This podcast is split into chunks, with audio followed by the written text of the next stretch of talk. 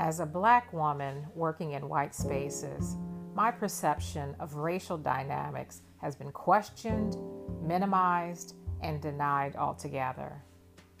Over time, the experience of not being believed, especially by people I thought were my friends, wore away my sense of self. As I entered the professional world and sensed this happening to me, it became vital to remind myself daily of why I love being a black girl.